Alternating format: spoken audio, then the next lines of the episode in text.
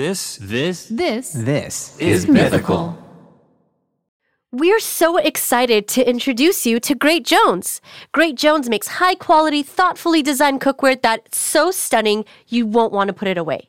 From Dutch ovens to ceramic dishes to non-stick sheet pans, they've got you covered. Heck yeah, they do. Their products come in a variety of amazing colors, from classic black and white to pinks, greens, yellows, and blues. And the best part, Nicole, everything's non toxic. Josh, I've been in the market for a kettle for months. Yeah, I've heard you talk about it a weird amount. Yeah, I've bought like a bunch, returned a bunch, but I just got my hands on the Great Jones Fellow Kettle collab, and I got it in the color broccoli. And I'm so excited to make artisanal teas and coffees. I'm trying to get on my coffee game right now, and I'm so excited to Hmm. use a gooseneck kettle. You have no idea. I'm excited to use their yellow hot dish, aka casserole dish. Shout out to Minnesota and Fargo, North Dakota. Uh, but right. I'm, I'm at that point in my life where I'm like, I'm an adult. I should have nice vessels to serve food out of. Sure. Instead of just serving it on like stainless steel restaurant style things. And I like it. It's cute. It's got a good design, bakes really well, holds heat. I'm in, baby.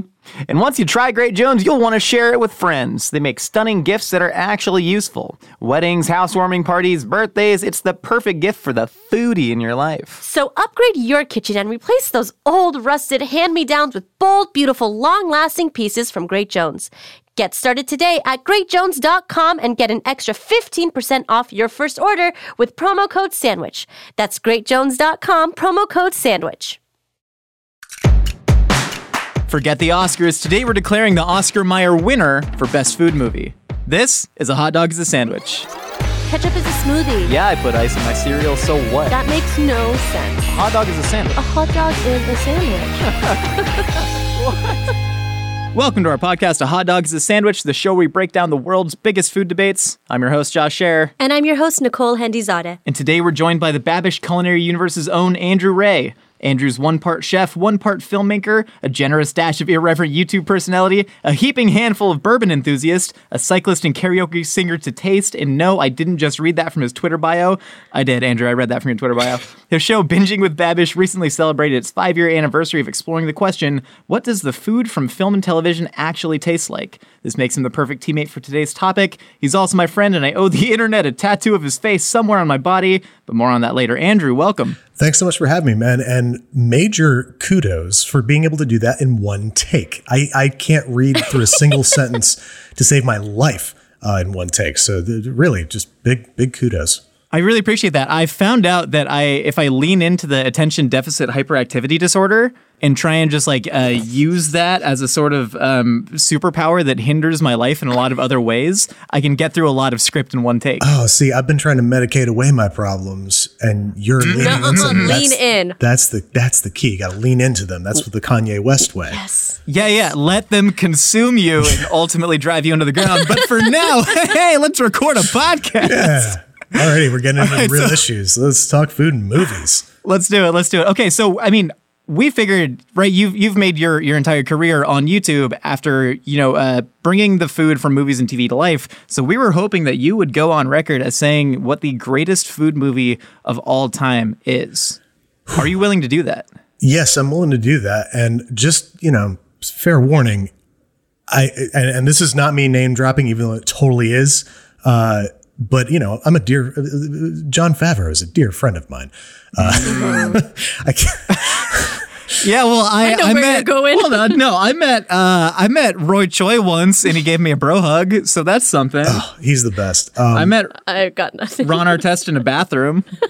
he was pretty good for the Lakers and Bulls, you know. I mean, you know, we all have our Pierce we all have Brosnan our- winked at me one time. Really? Yeah. That's cool. We, all- we, Sorry, go ahead. we all have our biases. Uh, so you know, uh, I, I, but j- just contractually and personally and spiritually, I have to say, uh, chef, um, because you know, and, and like, I, I, if I'm actually going to answer that question, I think I have to give the crown to Big Night.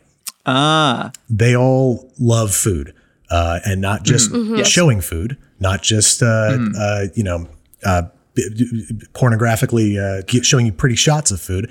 They love food as a communal object, as a, a a thing that brings people together, as a thing that that that soothes relationships. Chef and uh, Big Night in particular are about the um, unifying power of food, and uh, that's why they're they're at the top of my list. Uh, Tampopo is definitely deserves its place on that list. I think more because it's inventive more than anything else. Um, but it's it, it's a it's a great movie, and I do recommend uh, giving it a watch when when there aren't so many interesting documentaries on HBO to watch, which is never because they have so many great documentaries. There's so many. There's so, So much, much good footage. stuff. But uh, no, I mean the thing you're talking about, chef. Uh, I worry that we may all have the same answer, which might be chef. Well, Nicole, what's your answer? no, my answer is not chef. what is it? My answer is the wonderful movie Waiting. Dot dot dot. Okay, I've I've a learned different that sort of food movie. I've learned that my food movies are like socio-political, economic like food movies. Yeah. Like I loved Super Size Me. That's like mm-hmm. probably one of my other ones. And I also really like The Platform. I don't know if you guys have ever heard of The Platform,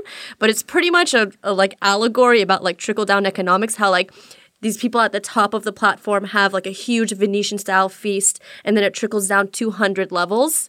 it's a Ah, really yeah. I guess like my food movies are all like weirdly political. That's just because cool. I enjoy it. That's a way cooler I think it's answer. really cool. Sorry, but like that's a way cooler. Well, no, no. I mean, one, Andrew, you're not nearly as cool as Nicole, so that Yeah, makes yeah. sense. But no, I mean, the movies that Andrew's talking about of like chef, like showing a ton of reverence for food, where like the food is almost the main character in a sense, right? Mm-hmm. It's about all these characters. Uh, you know, Jon Favreau, his son, uh, fantastic John Leg- Leguizamo in there. Sure. Um, but you know, the food is playing such a central role. Yeah. Whereas in the movies you're talking about. Food is a lens through which to view the world. Yes, which I really love because I mean, like like I said, I, I wrote this. Let's talk about ISIS more. I wrote this article. I mean, the reason I got into to food writing, you know, especially I started writing about food as it related to politics and social justice. So I wrote a lot about agriculture uh, and stuff like that and public policy. Um, the reason I got into that is because food has always been the most important thing in my life. Mm-hmm. So every single thing I, I see in the world, I kind of see it through the lens of food. So, like for instance, right when the Super Bowl comes around or the big game comes around every year, I don't know what we can say, uh, and everyone eats chicken wings. Where does the rest of the chicken go? You know, and then I really start digging into that. This is just a curious 14 year old me stuffing his face with chicken wings. Mm-hmm. And I start Googling it and then find out that, you know, all the thighs and legs are shipped to Russia and China. And then all of the feathers are shipped to Malaysia for processing. what? And then a lot of the chicken that we ship to China and Russia actually gets processed and then shipped back to the US. So, like, any single story out there become this is a weird tangent, bear with me. Any story out there becomes a food story to me. So things like, you know, uh, I mean, Super Size Me or even like Fast Food Inc. I mean, there's so many great food documentaries like that that can teach you so much about the world through the lens of food. No, I totally agree. Have you ever heard of a movie called Ramen Girl? Have you guys ever heard of a movie called Ramen I've Girl? not. No. Okay, okay, hear me out. Brittany Murphy, she gets left in Japan. Her boyfriend leaves her, and then she goes into a ramen shop and it's raining and she's sad. And then she says, Oh my god, ramen? I'm going to become a ramen chef. And then she becomes a ramen chef. That's a good food centric movie. Don't you agree? I, I like it. You know, uh, uh, another a show on Netflix that I would highly recommend if you haven't watched it yet is Samurai Gourmet. You ever see that? no, what's Mm. it about? It's amazing. If you're, especially if you're ever hungover, if you just need something like really easy for your brain, Always. I there's, love easy There's no conflict in this show. There's no there's no rising Yes. tensions or or uh, uh, apex of drama or anything like that in any episode. It is a simple, well told little linear story that loves food. It's about an old, uh, not old, but retirement age uh, Japanese guy in Tokyo, I think. I don't know where he is, but he uh, retires and he doesn't know what to do with his time, with his life, because he's worked his entire life. And he decides to just channel this samurai that he imagines uh, in his mind that just eats and drinks with wild abandon and and uh, enjoys food and di- and dining to its fullest. And um, uh, and he goes to some of the best restaurants in his area. And it's just now this is an extremely pornographic show. Like the food is up close and gorgeously photographed. Gorgeous. And um, it's just his interior monologue mostly uh, as he's eating.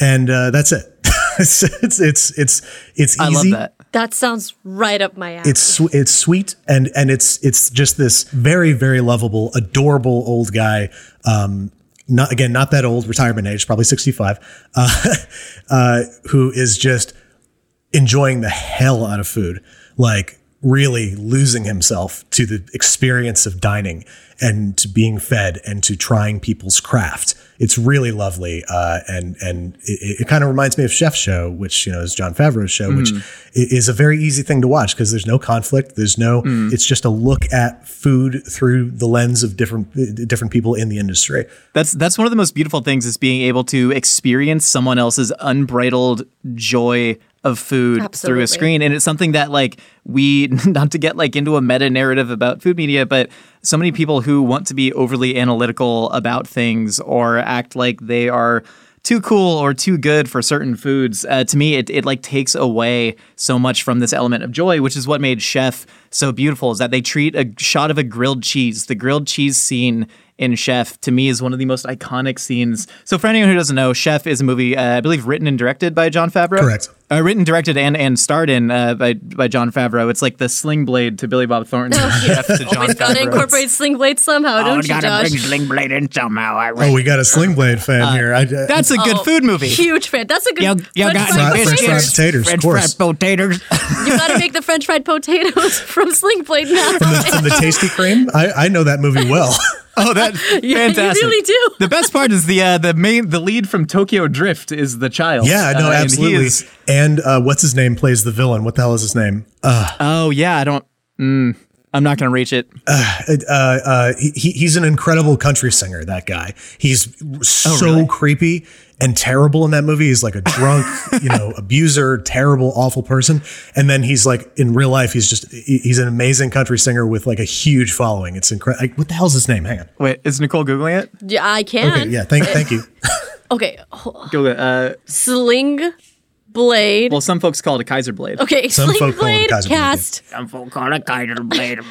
Okay, looks like Dwight Yoakam. Dwight Yoakam. Dwight Yoakam. Dwight Yoakam is Oh my is a renowned country singer. I can tell. That's incredible. And got All a right, so hat so. Chef, wait, no, we can't get sidetracked. This is my fault. This is my Sorry, fault. sorry, sorry. So Chef, uh, written, starred, and directed by Jon Favreau. It is all about a chef who won a ton of awards while he was cooking in Miami, and then he moves to Los Angeles to open up uh, a restaurant that he finally gets a ton of investment in. And this is from a restaurant owner uh, played by Dustin Hoffman, which I love watching the dynamic between the chef and the restaurant owner. Uh, and then he learns that he doesn't want to be boxed in creatively. And then he has a huge sort of meltdown. He goes off on a food critic. And then he launches on a journey of self discovery where he starts a food truck uh, and his son goes along with him, as well as his sous chef from his old restaurant. And then he starts cooking uh, Cuban food. He starts making Cuban sandwiches in the that mojo de ajo brined pork uh, and the medianoches and the fried yuca. And then he drives across the country with his son, finding himself and his relationship uh, with his family along the way, as well as, you know, his purpose. And it's this great, you know, allegory of how food is something that it shouldn't be um, exalted to to a certain level to the point where it destroys your happiness with it. That was like a huge message that I got from it, and the cinematography like follows that message so much. Where so many simple dishes that he cooks are just shot with such like precision and just food pornographic elements. I mean, that spaghetti aglio e olio, Yeah. which Andrew, I think that was, I mean, that was one of the first like really huge videos on your channel, right? Yeah, it was actually one of the first episodes. Full stop. It was the third episode ever, um, and uh, it, it definitely caught fire later on. But another great message in that movie that I personally resonates with me personally is uh, in order to find that that creative fulfillment, sometimes you have to burn everything down, not literally, but figuratively. Absolutely. Uh, and you need you need to start fresh and really examine where you're deriving your happiness from and what gets you out of bed in the morning and attack that. And sometimes it's hard, and sometimes you you have to you have to grind. Like my man goes from you know uh, being the the head chef at a renowned LA restaurant to a, a, a, a- a- cleaning the gunk out of an ancient food truck that he got for free from Robert Downey Jr. And uh, uh, Great role. you know that, that that's that's the uh, the fire you have to walk through sometimes to find that creative fulfillment. And as somebody who's had to do that personally, like that that really uh, uh, resonates with me. And it's not necessarily a lesson for everyone, but it's definitely an important lesson for people who might be so um, sort of stuck in their ways that they need a fire under their ass. They need a wake up call. Yeah. So when you when you watch Chef, did you like see your own journey reflected in that, or did you watch Chef and then that sort of reified in your mind that this is my ultimate journey and how it's going to go, or had you already burned everything down, so to speak? No, I, uh, um, I at the time when I saw Chef, I had not burned anything down yet. Um, and uh, the the, mes- the message didn't really resonate with me till after. That's like the clarity you get from therapy is like you don't really connect those dots until after you've had a mental health expert help you do it. Um, Yeah. So uh, uh, you know that that's that's that was my journey, but. Um, uh, Carl Casper is a is a is a life that I think we can all you know glean, especially if you're creative. Uh, you can glean some information and some inspiration from. Yeah, hundred percent. I think.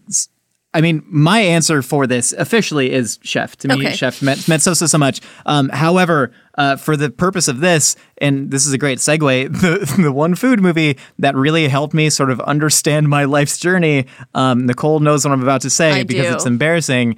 Is uh, Eddie's Million Dollar Cook Off, starring Taylor Ball and I believe his name is Orlando Brown. This is a Disney movie circa 2004.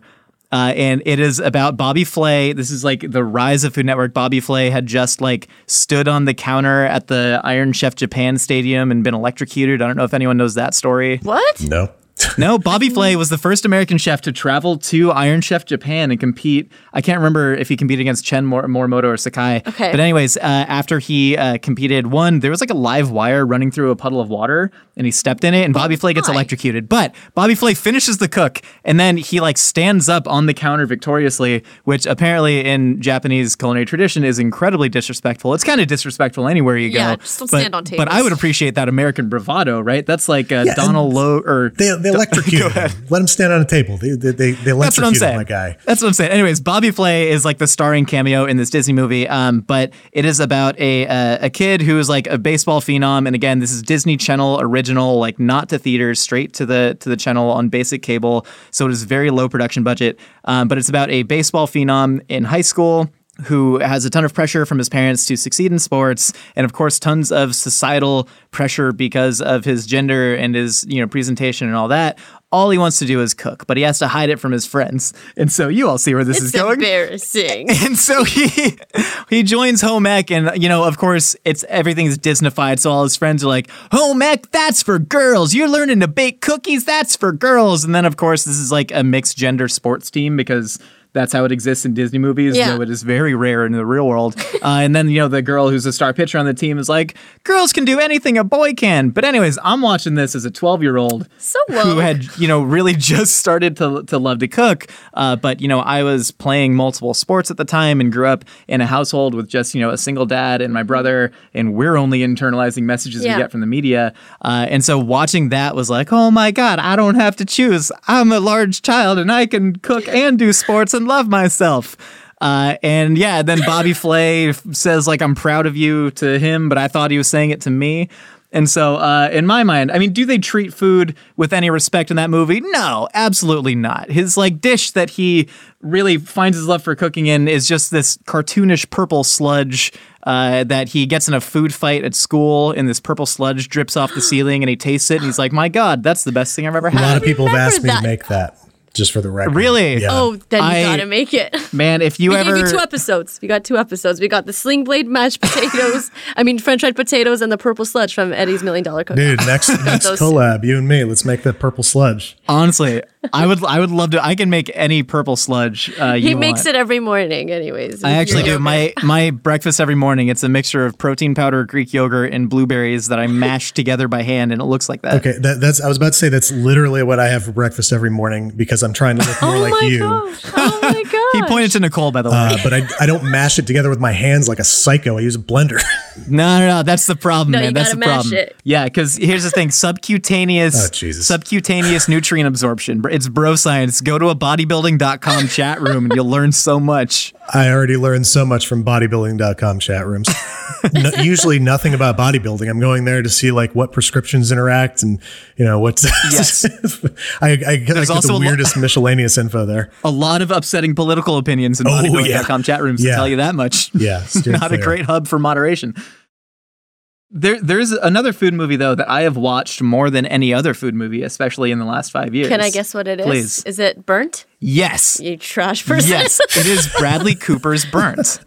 Uh, Andrew, you've seen the movie? Yeah, I've seen it, and I don't think that that movie loves food as much. No, No. it doesn't. It doesn't. It is uh, maybe the worst food movie ever made. Oh well, okay. Well, that that explains why you watch it so much.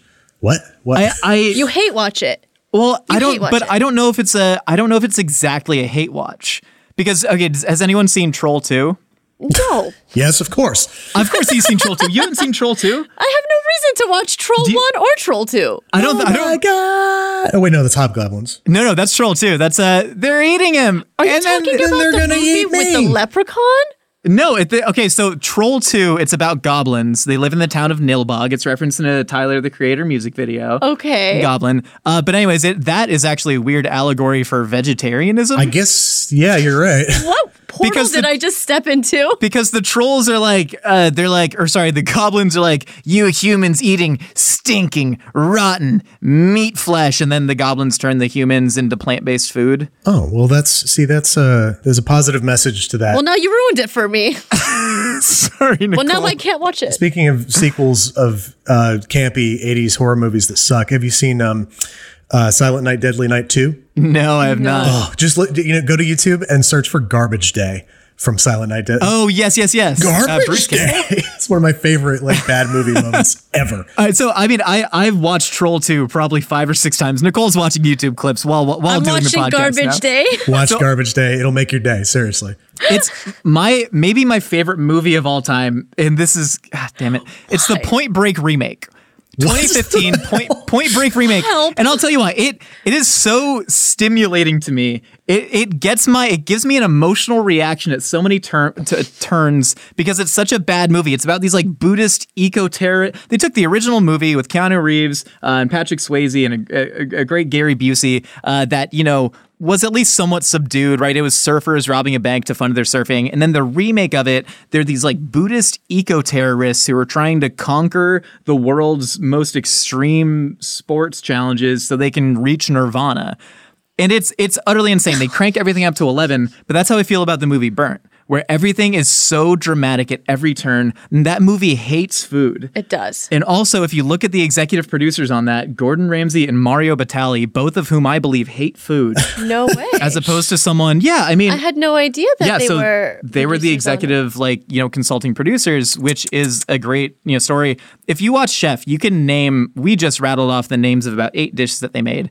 I can't name one thing that Bradley Cooper cooks and burnt. Yeah, I don't remember anything. Yeah, no, I, I, I remember there. Uh, is there a lobster pasta or something? Some, some somebody people ask for food from that, and I think the only scene that I ever that I re- liked was the one where he like blows up on the manager for mistreating somebody, but he's mistreating everybody. It doesn't make any sense. Yeah, Yeah. it makes no sense. Yeah. down to everything. So so Bradley Cooper, uh, he plays like the ultimate sort of Marco Pierre White would be like Totally. The- That's what I was gonna say. The archetype. He's the one who like raised Gordon Ramsay, and he's the reason Gordon Ramsay is the person that he is. Uh, so he plays this like bad boy chef who's going for his third Michelin star, which is not even how the Michelin star system works. So they're all they're like already proving that they have no idea about the actual food world, or they're not trying to. Um, give their viewers any respect in thinking that they might understand how it works. So he's going for his third Michelin star, but then he has a huge breakdown because he's addicted to drugs and he like owes the mafia money. And so to punish himself, he goes to New Orleans to shuck 1 million oysters. That's his punishment. And the opening shot of the movie is him shucking an oyster, writing down 1 million, throwing his apron on the ground and going, I'm out, boys, and hopping on a freaking motorcycle. I mean, it is so it- it's- bad It's, like that it is good. It's like the end of Dexter in reverse and worse. It's, but I mean that to me, it's such a, a stark contrast between what makes a good food movie, a great food movie, Chef, and a absolute terrible food movie. And this is reflected in in streams and box office as well. Uh, in a bad movie like Burnt, where Burnt you can't name a single dish because they never tell you what he's making. What they do is Uma Thurman plays a food critic, uh, and she eats a bite of food and just goes, mmm. And that's the only indication you get that he is a good chef. She goes, mmm. And then they do B roll of people eating and they're going, mmm. And it's in, you know how you do at a restaurant. yeah, just, yum just yum. softly moaning whale sounds throughout. I recently went to Daniel and it was just a moan fest. You know what we haven't talked about, guys, yet? Hmm. The animated classic Ratatouille.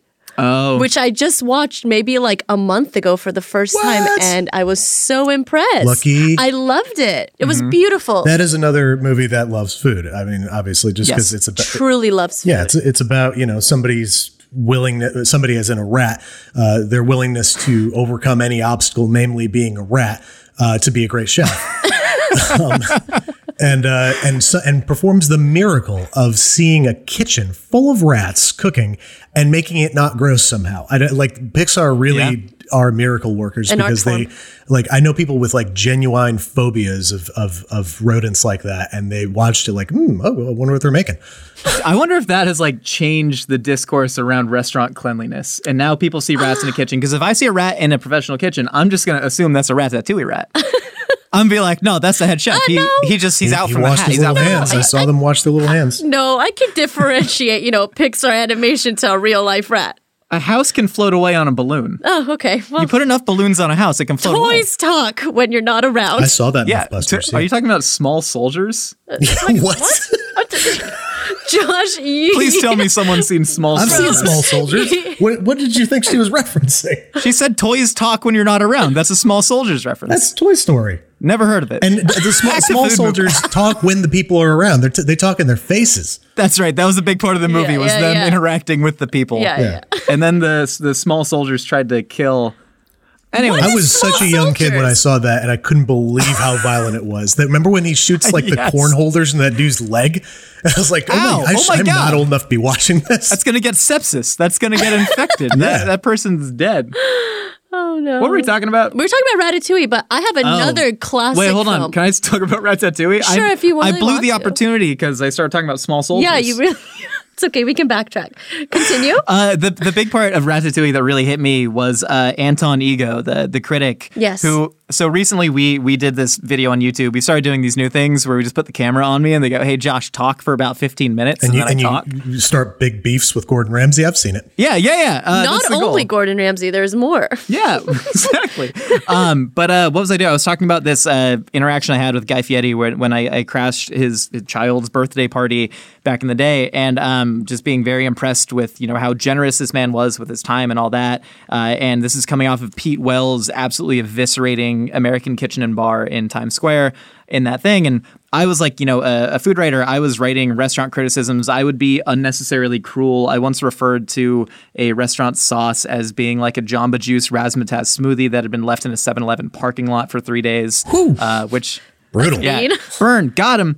Uh, but no, I thought that's like what made you clever was being able to tear something down from your stupid ivory tower while you were making thirty thousand dollars a year working in a gross cubicle that sold sixty-five cent expired diet cokes uh, in the vending machine. Yeah, you told that was a fun story. office to work in. Uh, but anyways, uh, point is, big thing with Anton Ego when he says, you know, it is always more beautiful to create than to criticize. The job of a critic is to sit there, blah blah blah.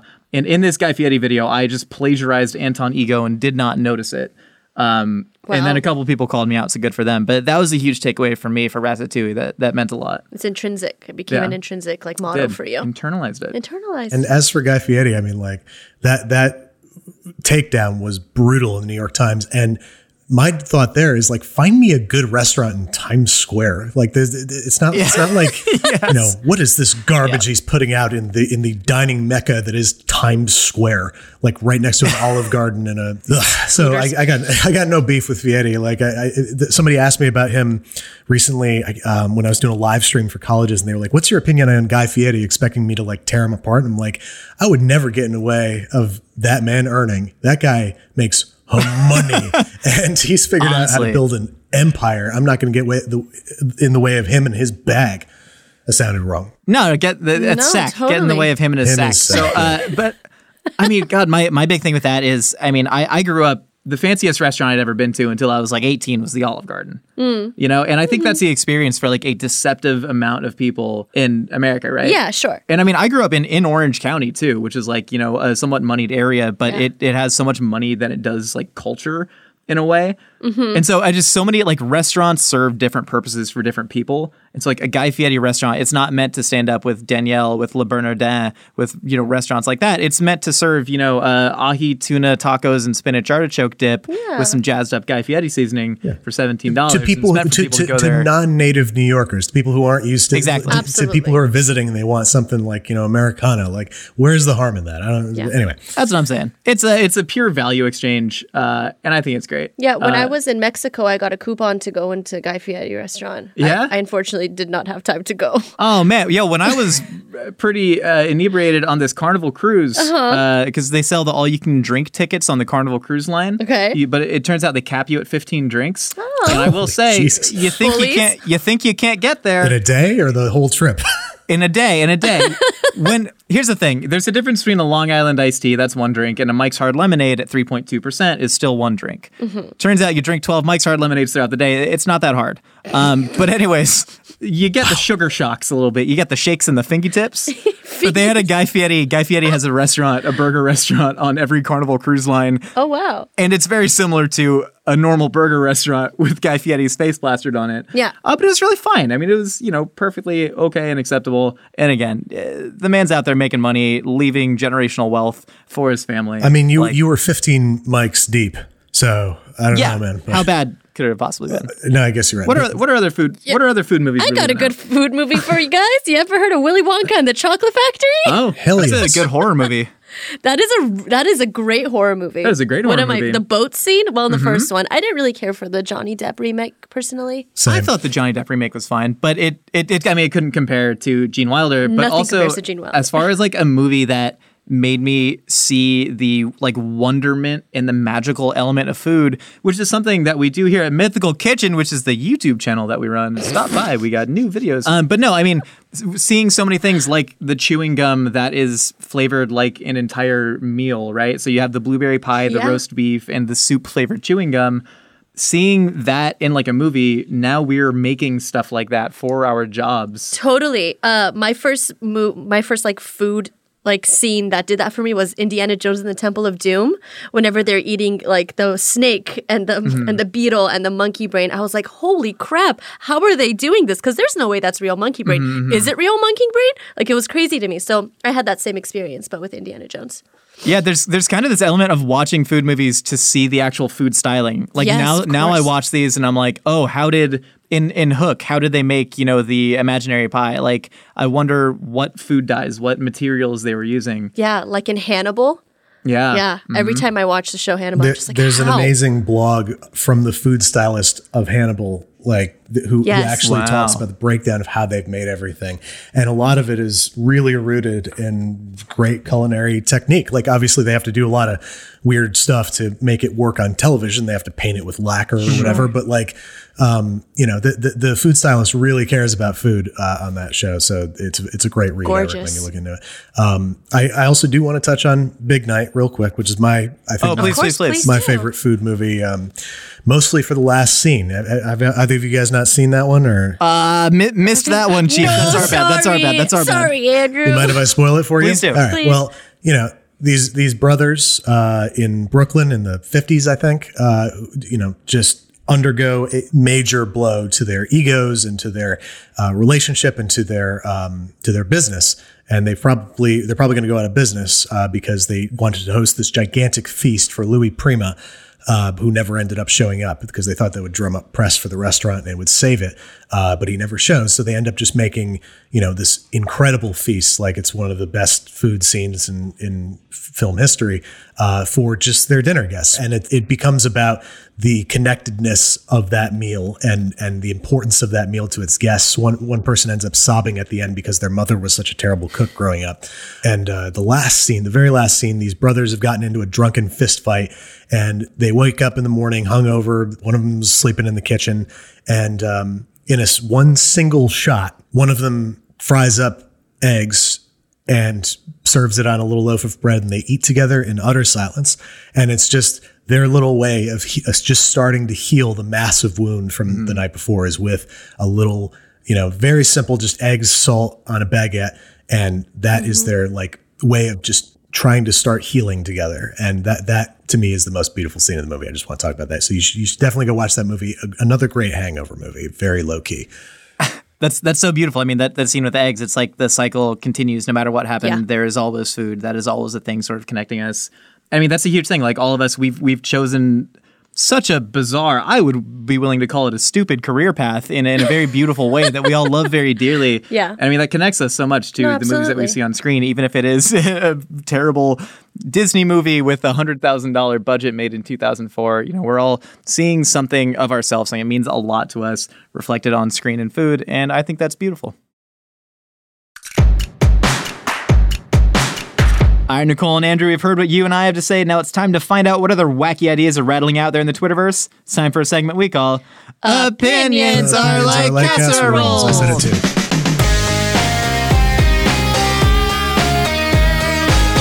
Yeah, Andrew said it. There he is. What? What do you say? Well, I'll say it's hard for him to join Oh, he's yeah, on Zoom. yeah. Uh, Oh, we're you not in mean the same saying room. the thing? Yeah, yeah. You want to Oh, try it yeah. again? See if we can do it more synced up. Yeah, yeah. Okay, okay, okay. Let's do it. Let's do it. Let's do it. Let's do it. All right, Andrew, you were pitchy on the first one. Sorry. Sorry. It's time for a segment we call Opinions Opinions Are are Like casseroles. Why? Why? We've done this. This is like our 60th episode or something. We can't. All right. All right. First up, we got R. Schionti. Do you think Parmesan cheese belongs on any seafood or fish pasta? Yes. I told Andrew we'd get the first crack. Oh, sorry. Andrew. I know it's okay. I had to think. We had to fill the airwaves somehow. Um, I personally don't go in for that. Um, s- seafood with most Really? dairy, in fact, like cheese in general and seafood, not crazy about it. Like lobster mac and cheese, I don't fully understand. I'll eat it, but I don't really get the appeal of. Uh, but uh, Parmesan in particular, that's such a such a harsh cheese for such a gentle gentle thing. Um, sorry, I got weird there. Uh, I'm trying to think. Nah, F me up, fam. I'm trying to think of F me a, up a that seafood cheese. that that Parmesan would work really well on.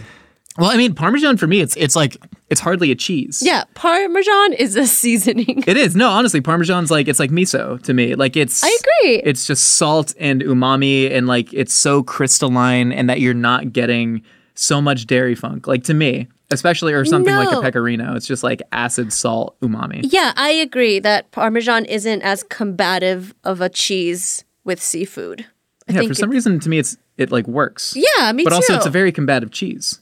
Hmm. Because it's very strong. but it's not all the time. It's, it's kind of like I recently made lobster thermidor, and that is like lobster in a cream sauce topped with Gruyere. And yeah. I gotta say, kind of weird, but you know, just the answer to most of these questions for me is going to be live your life. Oh, you know what? Yeah, I mean, honestly, that's that's the key. But there are a lot of Mexican seafood dishes that use a fair amount of cheese in them, Mm-hmm. and so you're talking about a fish that works really well with cheese. Um, smoked marlin. Ooh, that sounds Tacos great, de. Marlin. Yeah. They so they call it they call it jamon del mar, the ham of the sea, because they they literally smoke it and cure it like ham. Uh, so it's kind of It's the combination of like a very fatty, fleshy tuna that has the the texture and flavor of ham, and then they do these like you know hard griddled tacos with like a kind of melty white cheese in it. So good. Uh, unreal. That sounds really good. My my my uh, my dear friend Rick Martinez, who has a new show coming out on my channel. oh, exciting! cool. he, he's he's down in Mexico. He's in Mazatlan, uh, which is a lovely coastal town in Mexico, and they are huge about smoked tuna there, where it's like smoked to this cherry red consistency, and they make I think tacos out of it as well. Oh, that's awesome. No, I'm, I'm really stoked for that show. I've I've loved Rick for, for so long, and I, and I love seeing you bring other talent into the fold in your channel too. That's Me super too. exciting. Thanks, guys. Very That's cool. a segue for you to plug anything you want, by the way. Uh, cookware, cookware's out now. Buy Babish knives. Fart E Man says avocado, mango, and cucumber with sriracha is the best combination. But why? Andrew, why? I can't answer why, sir. Tell them why they have Tell these them beliefs. why. oh, uh, because um, you're. Uh, I don't know because you, you, you have damaged taste. Taste. bud- I don't know. Um, so okay, I'm sorry. Avocado, mango, cucumber. and yes, with sriracha, is the best combination. You know, um, you know what? I'm going to try that. That doesn't sound terrible to me. It doesn't sound great by any means. I think the, the, Yeah. the cucumber is what throws me. I think avocado, mango. I'm like, okay, we're, we're in sushi. We're in um, uh, um, Mm-hmm. uh, what's called uh, the raw seafood dish, um, Ceviche? Ceviche? ceviche territory. But uh, I don't know about that cucumber. We'll see. You know what this reminds me of? This reminds me of like Tajín. Yep. Like if if this person because you know the fruteros in yeah, LA. if if you bought sriracha powder, which exists, Mm-hmm. you could just put the sriracha powder on and have the same Tajín experience with just more Asian flavors. Andrew, you familiar with Tajín? I can't say that I am. It's uh, it's Sending s- you a bottle. it's honestly, yeah, we should. Um, so I mean, it's it's huge in Southern California. If you go to there are fruit carts everywhere in Southern California, and uh, cucumber is really popular. It'll be like cucumber, mango, pineapple, Coconut, fresh everything, coconut, just everything. And you can get Tajín, which is like a chili lime salt Uh, sounds that you dump on fruit. And it's beautiful, but I mean, this reminds me of chamoy. Chamoy is another thing that's like a yes. chili and pickled fruit puree I love this violently red sauce that is delicious on fruit. But the thing that bumps me with sriracha is the amount of fermented like garlic and sugar. Totally. And so for me, the garlic might clash with all this. And I think what they're looking for is just Tajín and chamoy on fruit, which is already perfect. I mean, that sounds delicious. And if there's one thing I've learned from just the past 10 seconds of this conversation and when we collabed with uh, Alvin Cailan is that I know so little about the cuisine of Southern California, maybe because I've spent very little Gotta time come there. through. But I've, I heard, I learned about like seven new dishes that day. And now I've just learned about like three more Uh, you got to come out, man. Yeah. I would love to take you around. on my way. I don't like New York. It makes me claustrophobic. Hey, It's very, the tall buildings are very scary. I don't know. I've never been to New York. Isn't that sad? come on out. I'm in that later. Brooklyn. It's shorter out here. Yay! All right, where we got? Uh, at A. Mayberry, soup in a bread bowl with the lid on is a sandwich. Disagree. Disagree.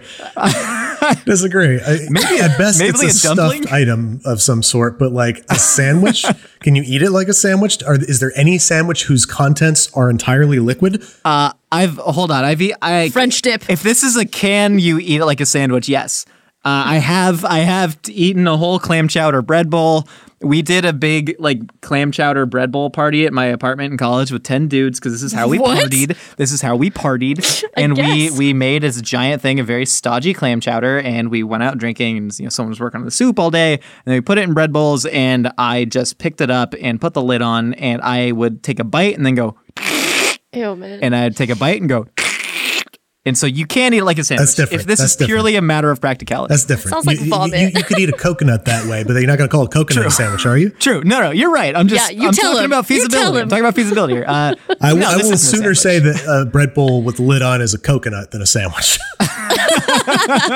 I'm willing to write that into Yeah. the canon of our show right Yep. now. Okay. Conron, 28, says pineapple and cream cheese sandwiches aren't as weird as you think. Uh, you don't know how I think. That is weird. I don't like that. Again, I'm, I'm not going to I'm not going to judge a person for what they decide to put on a sandwich, but uh, I'm certainly I'm under no obligation to try it myself.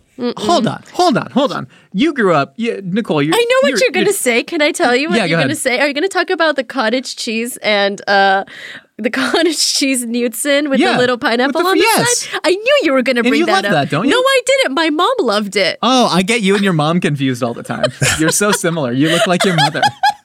You're so weird. You, you know what? You know what I would get down with sooner than that is uh, is uh, marshmallow fluff and pineapple.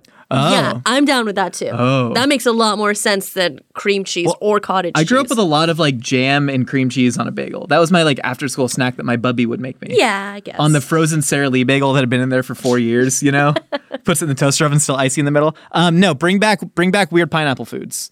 When when uh, white people discovered the pineapple in 1954 with the, the brutal annexation of Hawaii, um, that stays in the edit because it's true. uh, and then they started just being like, how can we ruin this delicious fruit? So the original idea before the filet fish to give Catholics a uh, you know reason uh, to eat at McDonald's on a Friday was the hula burger, which is just a slice of canned pineapple, a slice of American cheese in a bun, and that was it. yeah.